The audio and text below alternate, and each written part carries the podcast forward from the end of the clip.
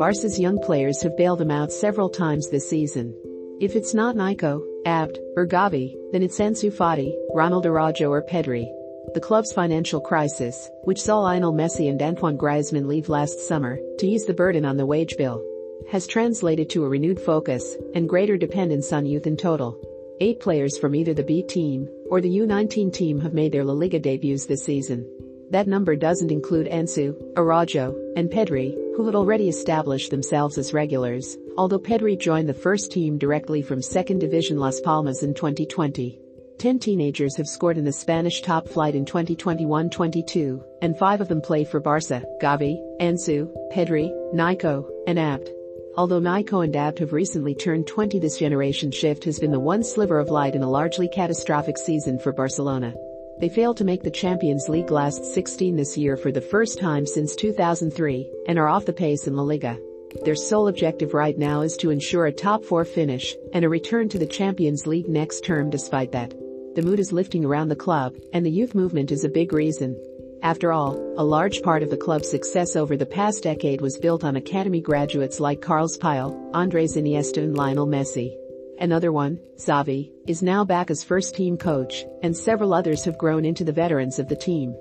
Sergio Busquets, Gerard Piqué and Jordi Alba It's nearly 10 years since Barca fielded an 11 made up entirely of ex-youth team players. Eight have been born in Catalonia. Iniesta and Pedro were the only two from another part of Spain, and only Messi was from a different country. In contrast, the players coming through now have very different backgrounds and represent the changing face of the club, the academy and society at large. They also show that there are myriad ways to make it to the top in football. Barca desperately hope can bring back the glory days sooner than later meanwhile. Nico's dad, Fran Gonzalez, was part of the Deportivo La Coruña side known as Super Depor that won La Liga in 2000. When Nico was born, Fran was still playing in the top flight, but being the son of a famous footballer. Didn't immediately push him down the same path Nico, didn't want to play football at first, Fran said. When he was six, he had no interest, I was still playing, and maybe he was tired of going from place to place due to football. But then one day arrived, and, I don't know why, but he just started to play once he started. He had all the tools to develop, including a small pitch at home, and a dad who had made 16 appearances for Spain. Fran helped him with his technique, but insists that everything Nico has achieved is down to hard work. Around the age of 10, Nico was playing two age groups up for local side Montañeros at a tournament in Galicia, where he was born. He scored twice against Barca, and also impressed against Real Madrid that game was the deciding factor for Barca to say, bloody hell. We've got a player here, Fran added. A year later, along with his family, he swapped Spain's west coast for the east coast, turning down a bigger offer from Madrid.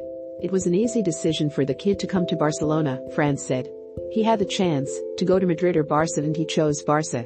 Well, him and his mum chose Barcelona from there.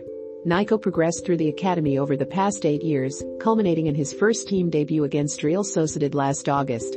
He's since made 27 appearances, scoring two goals, of the new generation. Nico, along with Gavi, perhaps has the most in common with the previous one. A midfielder who can play as a number 6, a number 8 or a number 10 without any issue, he stands out in his position due to his large frame it was difficult. When he was 15, because he grew 25 centimeters and he didn't have much strength, Fran explained. I was working at Manchester City at the time, and when I came to see him, he was very thin and very tall. That was perhaps the worst moment for him so far. Nico recovered and has long been singled out as a generational talent by people within the club. There has also been interest from elsewhere, including from Man City, when he was around 16. He had offers from abroad. Very big offers. A lot of money, but his dream was to play for Barcelona, Fran continued. It's been a huge sacrifice, above all for his siblings, who didn't want to go to Barcelona. But the dream has been fulfilled this season while Nico wasn't interested in football at six.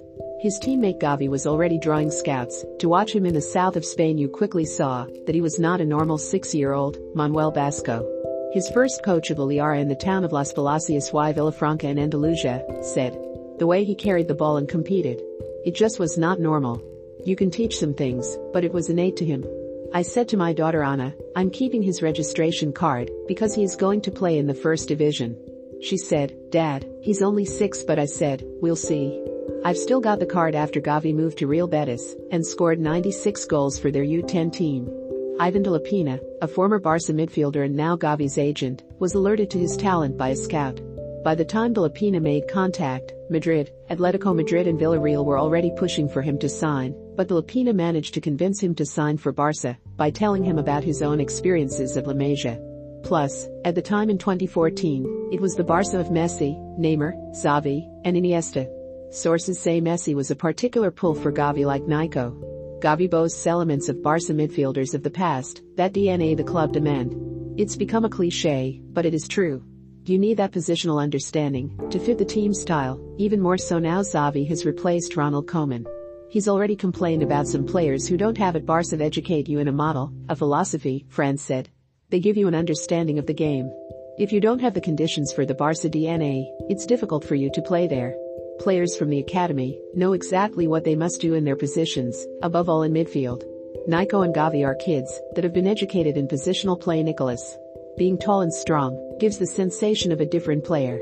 But I say, if you watch his games, if you go to YouTube, you're going to see that his control is also very good. That he moves the ball well and positions himself well while. Nico has been in and out of the side this season. Gavi has been an ever-present for Barca in Spain after being promoted directly from the U19s last summer, skipping the B team either as a false winger, as Xavi explains it, or in his more natural position in the middle of midfield. He's been the revelation of the campaign, scoring twice and setting up three goals in 27 appearances since making his debut against Getafe the youngest player to ever play for Spain. His technical ability is at odds with his bull-like competitiveness. One La Liga player who has faced him this season said he couldn't believe how tenacious and strong he is for a 17-year-old. Even if he does often play with untied laces kids usually stop or go out to the sidelines. When their laces come undone, but Gavi was never bothered, he just carry on, Blasco added. He's still the same now the talent supply dried up at Barca. After the Messi generation, with only Sergio Roberto really becoming a first-team regular over the decade that followed.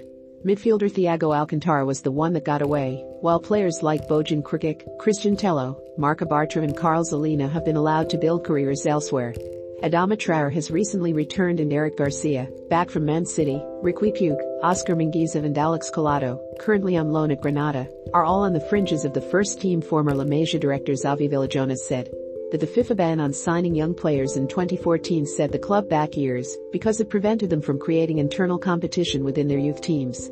Sources at the club say that not only are they back on track, but they have a generation to match, if not better, the previous one, before.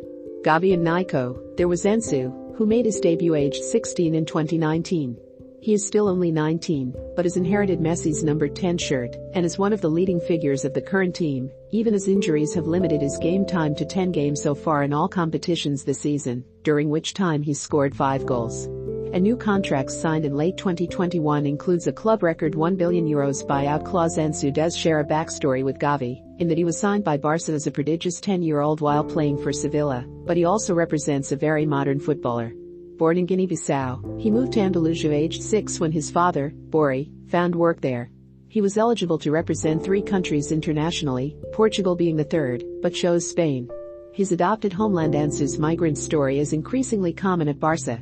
Alex Moriba, who left the club for RB Leipzig for 20 million euros, was born in Guinea, whom he now represents at the international level. After a handful of caps with Spain's youth teams less well known as AB, who went from Spain's third division to Camp Nou in the space of a few months. Barca signed him from Hercules for 2 million euros last summer for their B team, but he's already made 12 first team appearances, scoring one goal born in Morocco. The winger's youth coaches aren't sure exactly how or when he arrived in Spain, but they say it was related to his dad finding work. Until he was 16, he was looking for games with small neighborhood teams in Valencia and Alicante. No one had heard of him. He started to play for a small neighborhood side in Elche. And one of his coaches contacted us to see if he could have a trial. Jose Antonio Palomino, the former director of Hercules CF's academy, said. We put him straight into the B team, but he struggled at first because he didn't have that culture of a proper setup. He was a street player, and he was very clever, but it wasn't easy at the beginning. We considered sending him down to the youth team watching Abt humiliate the Villarreal defense in one of his early Barca appearances made you wonder how he had gone unnoticed for so long I think, because no one was aware of the talent the kid had, former Hercules coach Antonio Moreno said. As soon as I saw him, I saw something different to the players that are in academies now. They're almost overeducated in football terms, positionally, tactically. Ab was a kid who had been playing football in the streets with guys older than him. It gave him something different.